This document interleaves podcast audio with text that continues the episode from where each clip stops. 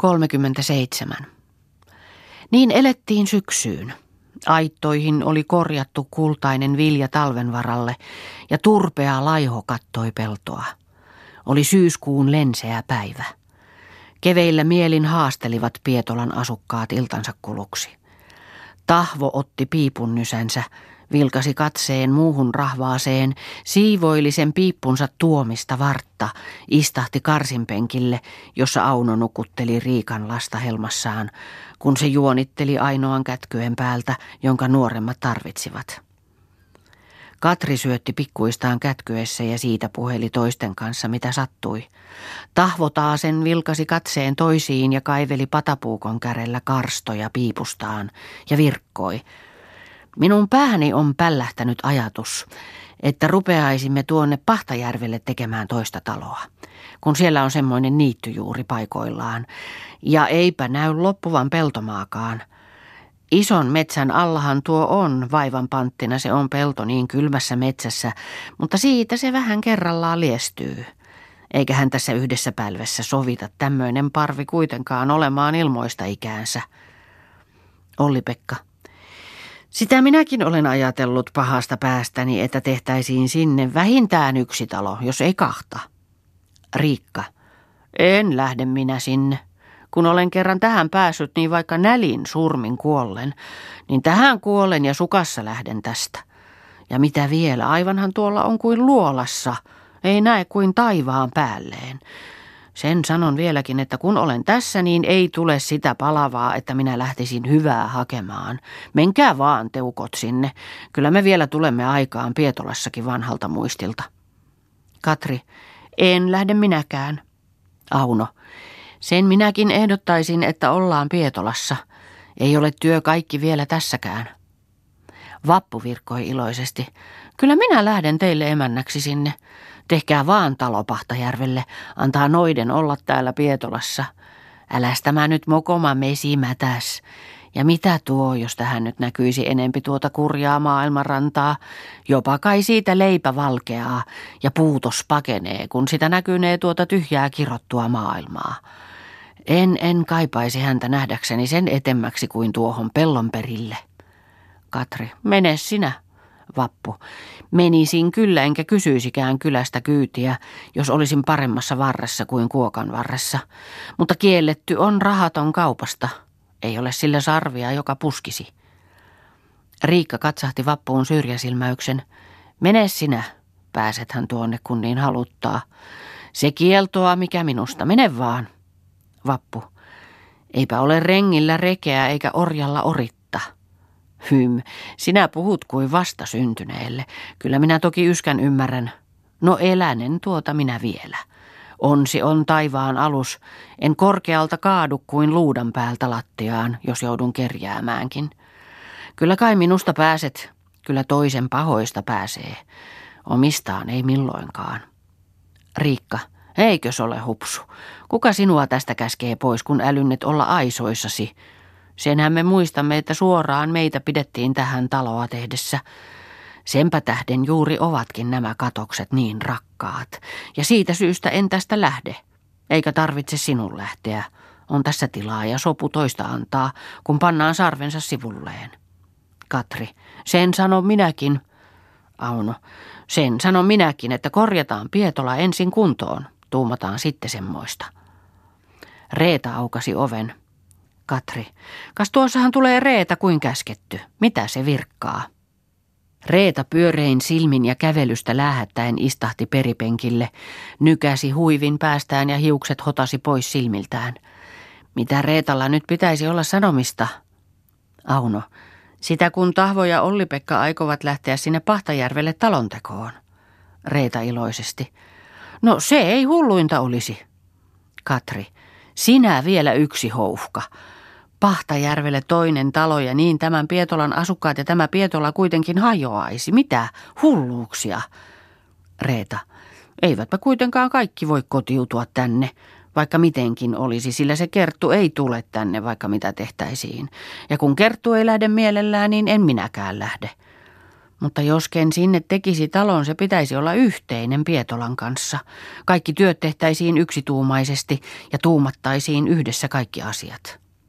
Tahvo.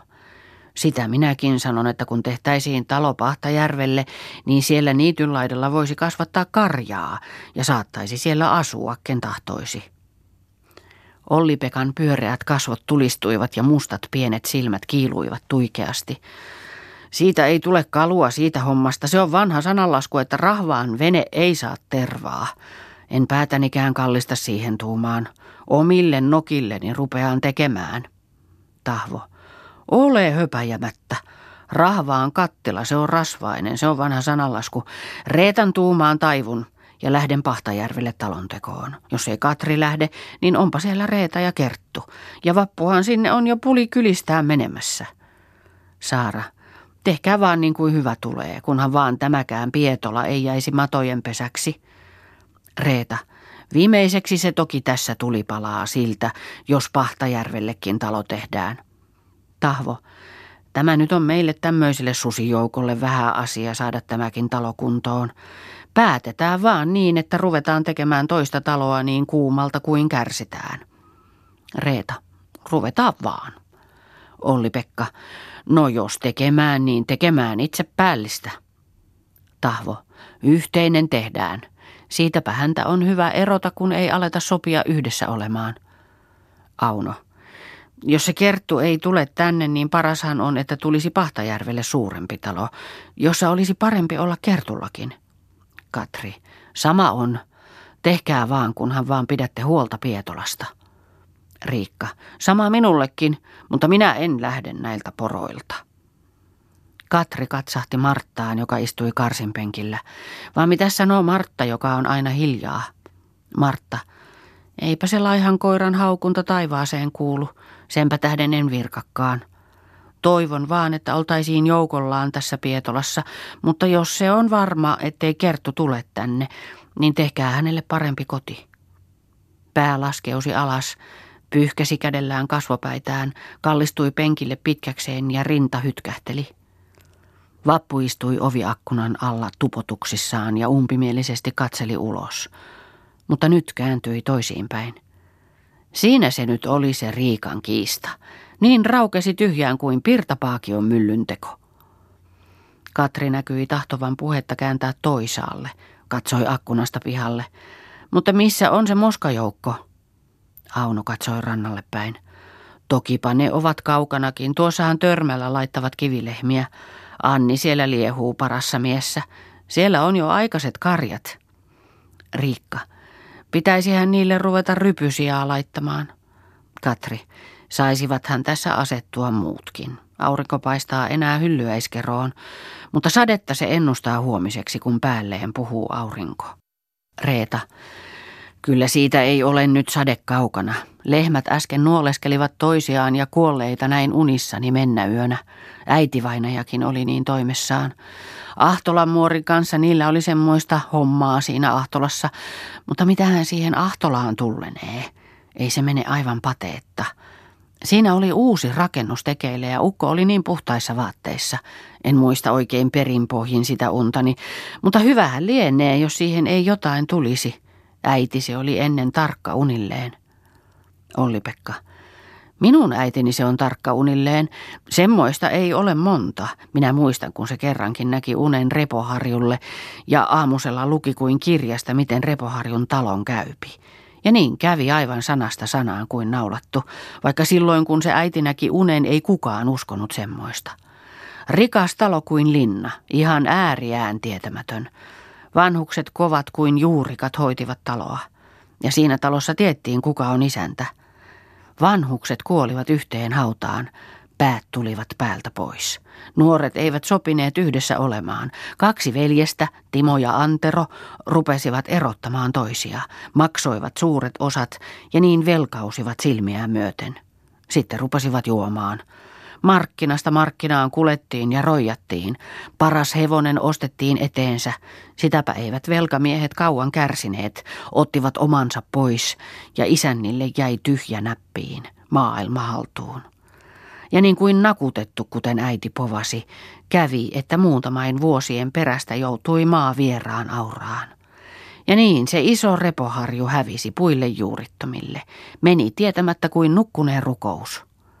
Katri, niin ne ovat muutamat tarkkoja unilleen, mutta eikö se sinulle povannut tänne lähtiessä mitään? Olli-Pekka naurahti, että povasihan se, mutta miten hän se siinä lienee sattunut paikalleen. Sehän sanoi meidän elävän niin kuin punapälvessä, ja sen vuoksihan se ei kieltänyt lähtemästäkään. Riikka, tolkussahan se muori olikin. Sehän laittoi hommasi ja hyppäsi niin, niin mielissään, että ei mihin panna. Se kun oli liukas minullekin, se lekerehti kuin liposen lintu. Ja lähtiessä antoi virsikirjan minulle. Tämmöisen virsikirjan muori antoi, olihan se niin paljon kuin voita rievussa. Olli-Pekka sanoi naurusuin, minulle se sopotti, että pidähän Jumala silmäisi edessä, niin ei sitä tule hätään. Auno, paras neuvo, mitä äiti voi antaa lapselleen. Siihen loppuivat illan tarinat. Reeta pisteli kättä hyvästiksi kaikille ja lähti Pahtajärvelle kertun luokse.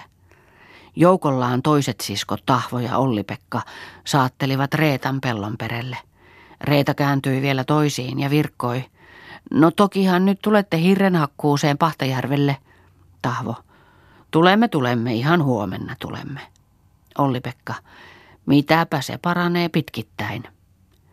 Reeta pisteli kättä uudelleen ja kääntyi tielleen. Mennessään virkkoi. Hyvä, hyvä ja heti katosi kuusikon helmaan. Kotiin palasivat saattomiehetkin.